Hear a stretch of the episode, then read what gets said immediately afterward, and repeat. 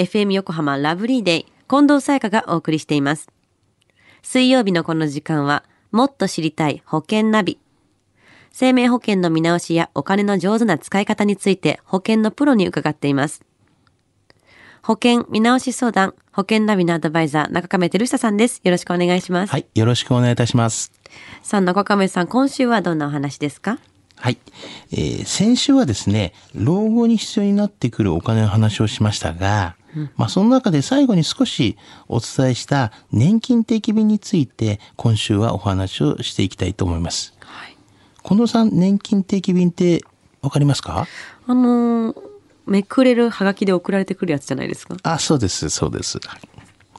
はいあの、年金定期便とはですね、まあ公的年金のまあ保険料の納付の実績や、まあ、将来、あの、受給年金額の見込みなどをですね、年金に関わる個人情報が書かれた通知書で、あの、毎年誕生日月に送られてくるやつなんですね。うんうん。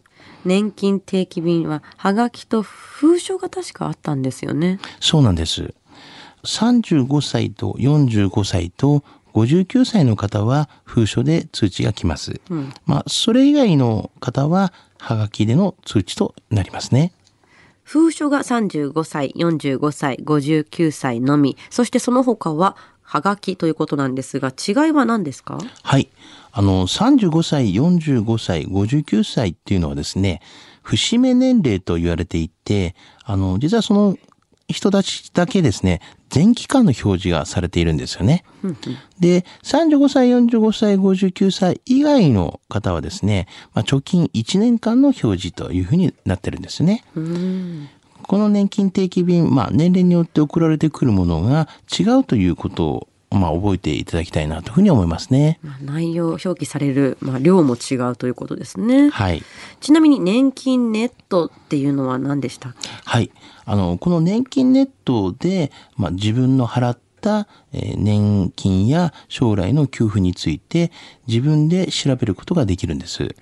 で、このハガキの年金定期便に書いてあるアクセスキーっていうのがあるんですけども、それを入れてアクセス ID っていうのを取得ししていただくんですよね。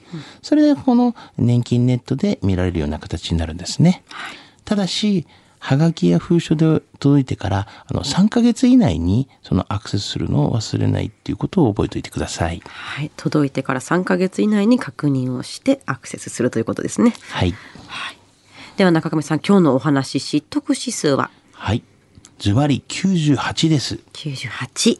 はい。あの、将来ですね、もらえる年金金額を知る方法は、まあ、今回分かったと思います。ただ、一人一人状況も違いますし、もらえる金額も違います。はじめの一歩としまして、まず公的年金の見込み額を把握しましょう。将来の年金額が分かれば、まあ、そこから将来必要となる金額の足りない部分っていうのが分かりますから。まあ、そして一人一人に合った年金を備えていただきたいなというふうには思います。最近は外貨建ての年金の利率がいいのでお勧めしていますよね。まあ、外貨建て年金は保険料控除にも使えますので、ぜひご検討ください。なるほど。皆さんそれぞれの金額が違うということなので、ちゃんとそれぞれ各々で計算をしてみないといけないということですね。そうですね。さあ今日の話を聞いて、年金定期便についてもっと知りたい方、中亀さんに相談してみてはいかがでしょうか。詳しくは FM 横浜ラジオショッピング、保険ナビ、保険見直し相談に資料請求をしてください。中亀さんに無料で相談に乗っていただけます。お問い合わせは電話番号045-224-1230 045-224-1230または FM 横浜のホームページのラジオショッピングからチェックしてください。もっと知りたい保険ナビ。保険見直し相談、保険ナビのアドバイザー、中亀照久さんでした。ありがとうございました。はい。ありがとうございました。